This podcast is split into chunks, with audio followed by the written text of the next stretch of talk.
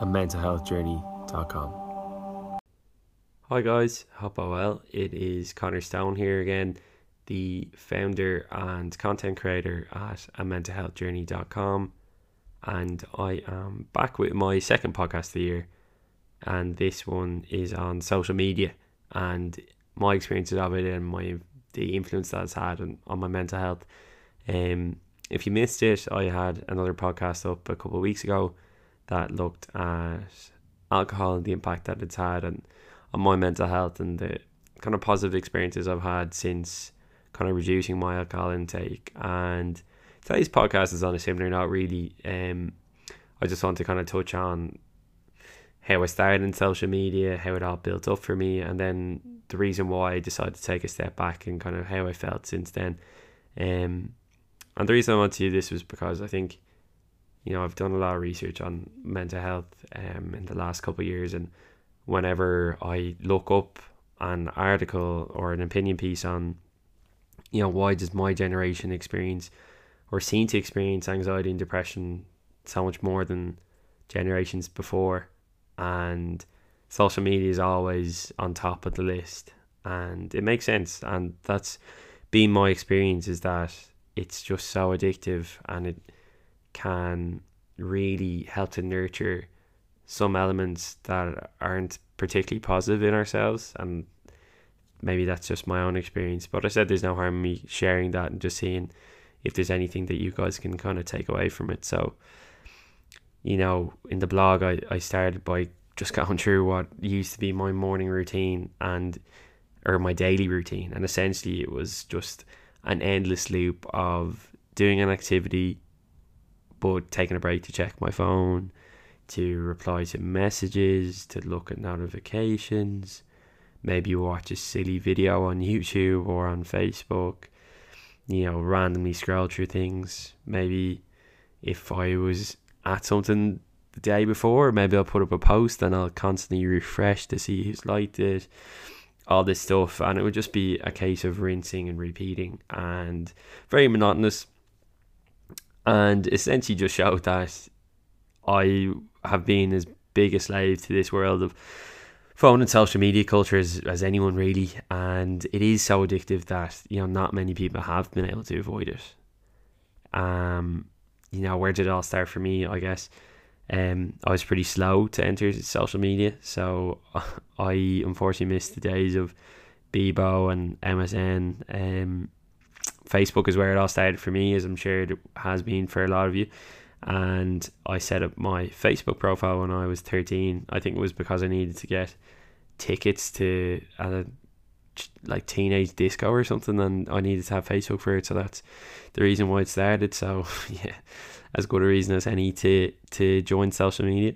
And then after a couple of years, I followed suit on Twitter and Snapchat, entered those worlds, and by seventeen I pretty much had my portfolio covered off with um WhatsApp and LinkedIn and Instagram. Um so it was only the the six social media profiles for me, which seems like quite a lot actually when I say it out loud. Um and even with that, a few unfortunately fell by the wayside in Yik Yak and Viber and the like, so um it could have been more, so maybe I dodged a bullet there.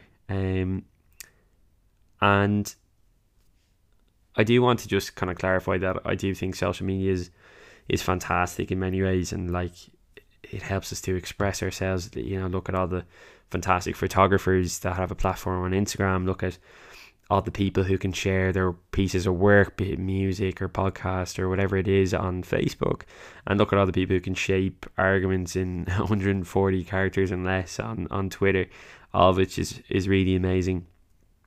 And it, you know, allows us to keep in touch with friends and with loved ones in a way that we probably wouldn't be able to otherwise. And I'm particularly grateful for that, that I can, you know, engage with with my friends, my family, my girlfriend through the likes of WhatsApp. And back when I was living in Australia, I used to love being able to share my experiences on Instagram and, and see how other people are getting on, so that I wasn't left behind. So I can definitely see the, the benefit of social media. And I think originally when I set up my Facebook, And when I started this whole journey, I, I would have only really seen it as positive, because obviously I wasn't mature enough to see what the negative consequences might be down the line. But I just didn't see a downside to spending hours on my phone, because I felt like it was giving me something that I that I wanted and that I potentially needed. Because like I said in the last podcast, you know, I was I was very shy when I was younger, um, but I didn't want to be the shy guy. So, like, I wanted to make friends with those people. Everyone knows them, just people with louder, more outgoing personalities. And I just really admired them, and I thought social media would give me a platform to interact with them in a way that I probably didn't have the courage to in day-to-day life or in school or on teams and that type of thing. And it really gave me a thrill when these people would follow me, or they'd add me on Facebook, or um, they'd like my photos. And that, you know, just goes to show how kind of insecure I would have been growing up, how much this really meant to me. And it was similar when it came to girls, because I had always gone to, you know, boys only schools up until college. So again, having a girl follow me or like my pictures, it was always, always gave me like a buzz that is, you know, kind of sad looking back on it, but it was just the reality of, of my life growing up. Like, it gave me a huge sense of of acceptance and gratification, and that stuff I didn't feel was as easily um easily able to come across in normal life. Uh, it just gave me confidence, you know, and the confidence only made me like social media more. Um, just that addictive nature, you know, I became pretty good at using it. And like most things I get good at, be it sport or school or social life or whatever it is, I, I become a bit addicted to it, or I can become a bit addicted to it, and social media was no different. Um, I just like to see my popularity being measured and going up, and the fact that I could build a reputation amongst people that I, I barely knew just by having a funny caption or by looking good in the picture. It just seemed more simple than the world around me in, in some ways, because that was a world that I didn't feel I, I was able to build that profile on. Um, and I guess this tapped into something that is, is an issue for teenagers, not just me. You know, it's that we do generally struggle with boredom or with confidence and with self-acceptance, and getting these likes and comments on pictures and posts is it is an easy way to boost confidence or to relieve some boredom, you know. And I feel, you know, I've I found them so good and so different that I would come up with an exact formula nearly for getting as many as I could. And again, it's sad when I when I say it out loud really, but what I would used to do, either consciously or subconsciously, would be I'd put up posts and I'd just see what type of caption or what type of picture would be most popular, and kind of come up with a bit of a niche for myself. Uh, for me, mine was like these really formal email type posts. Um, you know, quite enjoyable, a bit funny, but anyway, uh, I'm done with that now. And I would also work out what kind of day or what time of day would be most successful for posting.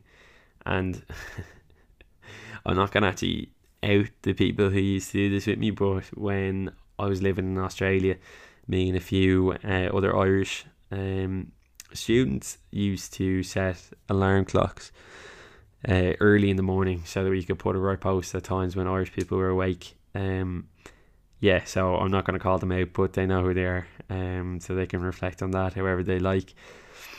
And I'd also look at my pictures and just see who liked it, who didn't like it, and just, you know, come up with excuses why they might not have liked it. Maybe question, ooh, are they angry at me? Um, and then if they liked my photo, completely different, where I'd be thinking, oh, do they fancy me? Oh, do they like me? That type of thing. Um, just bizarre stuff. And, you know, I'd come up with all these little explanations for each thing. But it was pretty much like a self-made algorithm for maximising my exposure on social media.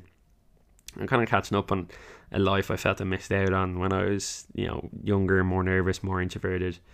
Um, and I guess when I look back on it, you know, I, I was playing the game that everyone's playing, and I didn't want to be left out of that. Um, and I suppose it's only been the last couple of years that I started to see the negatives of it, um, because I started to kind of tot up and just look back through my screen time statistics, and I used to spend about four hours a day on social media, or on my phone, mainly social media though, and that's a lot of time. Like if I put that into my hurling career, I'd say I'd be competing with Henry Shefflin for, for all the honours, but like to put that into a wider context, that's twenty-eight hours a week, one hundred twenty-one hours a month, and one thousand four hundred fifty-six hours a year. So nearly one thousand five hundred hours of me mindlessly scrolling through Facebook and Instagram, liking hundreds of posts without really looking at the captions or the pictures, just seeing, oh yeah, I like that person, now oh, they're saying whatever, they deserve a like, blah blah blah. Oh, and, and no offense if I didn't like your photos, I'm sure I just didn't see it. Um, con- me contributing to every WhatsApp group and making sure I didn't miss out on any inside jokes or a possibility to drop a punchline. Um, hours of watching pointless videos online, hours of taking pictures, drawing up my silly captions, and then after posting, just analysing how light I am and how successful I was at that. So recently, and I mentioned it before, you know, I've been studying to become a mindfulness teacher, and the definition of mindfulness is bringing your attention to experiences that are occurring in the present moment and not judging them. And when I look at social media and how I use social media, it was pretty much the antithesis of mindfulness, where I was constantly looking at things that happened in the past or things that might happen in the future, and I was constantly comparing myself to other things that I'd done on social media or to other people on social media, and that's just not particularly mindful, and it didn't really help me. And I guess when I look at the way I used to use my phone and how it related to my anxiety as well, was that I'd, I'd use it as a bit of a safety net. Uh, so when I was bored, I'd use it. When I was sad, I'd use it. When I was anxious, I'd use it. Um, because it was something that was familiar, that took me away from the, at times, quite difficult world around me, and just helped me to pass a few minutes, which was well, well, I suppose, received at that time for me. Um, and I, I, you know, that means I used it to avoid, and I know that avoiding problems doesn't make them go away. So since the beginning of last year, I, I just tried to make a big effort to reduce my social media, and I did that through kind of like a dry January, but just with social media, and, and cut it out for a month. So I deleted my personal Instagram account in January. Um, I deleted the app first, and then I went back, I was kind of going back on it in February, and then I was flicking through, and I was like, I actually don't really care what's going on here, like I don't feel like I'm missing out on that much. Um, so I just deleted my account, because otherwise I probably would have found it too addictive. So if you do follow the blog or podcast on social media, that's my little brother Lorcan who's managing that, so shout out to Lorcan, thanks a million for doing that. I don't know if I'd be able to avoid uh, old patterns if I was using it myself, uh, so thank you. Um, and then I deleted my Facebook app last February, so now I, I do still use it for putting up blogs and, and podcasts, so apologies for anyone who's friends with me on Facebook and that I effectively spam with um with all these posts, uh, sorry about that. But you know, when I go on, I try not to like or comment or scroll, I just go on and post, and I use the like Facebook uh, page manager app, um which is really useful because I can't go on to other people's profiles or um, to my own profile or whatever. And then I do use Twitter and LinkedIn, but it's only really for work uh, and the blog, and I try to avoid them um in my own spare time.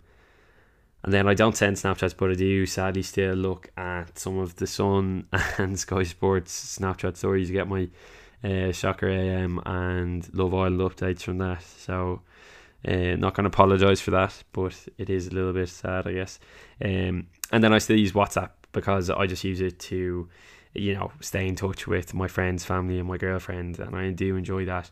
Um, but I try to message them individually rather than in big groups, and I try to call them uh, as much as I can as well, uh, because, you know, I just find it a little bit more personal and engaging now that way, especially that I live away from home. Um, and on top of like the hours and hours that I was spending on it, you know, because not all those hours would have been negative, like I said before. I guess the real reason I took a step back was because I realised there were things I didn't like about myself that social media was nurturing. So things like anxiety, paranoia, competitiveness, comparison, and need for approval. Because for people like me with, you know, just generally anxious mindsets, and people whose thoughts can run a bit wild, social media is just a very vulnerable place for us, I think. And it gives us access to things that we shouldn't have access to, really. So for me, likes and comments, even though they're only like such small things, they became these tools of comparison, of paranoid investigation, and of anxiety. And none of these were things that I wanted in my life. And I, you know, for years I would, I'd compare the amount of followers I had to someone else, and I'd think, oh, you know, why are they more popular than me? You know, I'm funnier than they are. Um, I'd look at my likes on a current post and I compare it to a previous post and be like, but this post is better, you know, why isn't this doing as well? Um, for years I'd wonder why a certain person would keep liking my post, and I'd be like, ooh, do they fancy me? Or, you know, I'd look at another person like my girlfriend's pictures and be like, you know, oh, who's this bloke kind of thing. And for all these years I'd come up with ridiculous theories in my head to explain all of it, and acting like that only made me feel like guilty and embarrassed, and it all came out of this virtual world that I decided to commit to. And I just realised over time that wasn't for me, and like I was addicted to social media, so it definitely wasn't easy to cut down the time that I spent on it. But when I was able to, and when I got over that initial withdrawal symptom kind of period, I, I did feel a massive relief, because I just had a clearer mind. Um, I didn't have to focus on this extra world and have this added stress. I didn't I didn't need to worry about how I looked in pictures. I didn't need to filter pictures or anything like that. Um, I didn't need to overthink the clicks of buttons on my profiles or friends' profiles or family or girlfriends' profiles. um, I didn't have to look through all these other people's accounts and stuff like that and look at what they're doing and compare it to myself. It just helped me to feel probably more comfortable in my own skin, uh, to step away from it. Um, because again, like I said, I think people like me with anxious inclinations, we are very vulnerable on social media, and it's easy to lose ourselves in the in the stream of comparison and get quite down when we're doing comparatively poor, you know, if we're not getting those likes, or if people don't seem to be following us or whatever it might be. And we start to ask ourselves, wow, what, what am I doing wrong? Whereas I think since I've stepped back, I've been able to just say, I'm actually pretty happy with who I am and what I'm doing, and, and the people that are close to me in my life, so I don't really care. Um, and it's it's nice, it is nice, but again, it's not easy. Like I, I still use my phone a lot, but for about half the time that I used to, I checked the screen time app there recently, and I average about two hours a day. But a lot of that's WhatsApp and my girlfriend and stuff like that, or listen to my podcast, which I'm a bit of a podcast uh, addict, um, reading articles, or I have a few mindfulness apps that I've mentioned on the, the website through the tools section. And also, I'll, I'm sure I'll touch on that on a podcast or a blog in the future. Um, and I find them really helpful. So I do think phones can be used in a positive way uh, when it comes to mental health. You know, I think if you're following this blog and podcast, hopefully you've found some benefit from it and you've learned some lessons from it that you've been able to take into your own lives. If not, that's fine. You know, it's just one person's story and one person's advice. But I think, like with the drink, some people are able for this and some people aren't, and I think it's really just about taking a step back and, and thinking, what category do I fit into? And if you fit into a category like myself, you might be better off without it. Um, you know, I know what I am, and you won't be seeing me on TikTok or back on Instagram anytime soon. Um, so really, what I'm trying to say overall is, you know, if you think it is a problem for you, and it won't be a problem for all of you, but if you think it is for you, then there's no harm trying to go off it and just see how it feels, because it might make a big difference in how you feel about yourself, and that's more important than any amount of likes will be. So that's really all I have to say on this. If you want to read the blog and kind of reiterate some of those points, feel free to. Um, also feel free to subscribe to the podcast, um, or follow us on social media. Um, all the accounts can be found through the a mental health journey dot com website. Um, and yeah, I just wish you all the best with your mental health journeys, and I hope you have a lovely end to your Januaries. Um, and I look forward to speaking to you soon. If you have any requests on what you'd like me to speak about in future podcasts or blogs, do get in touch. Um, would be delighted to speak to any of you. Uh, so yeah, thanks, and keep listening. Uh, all the best.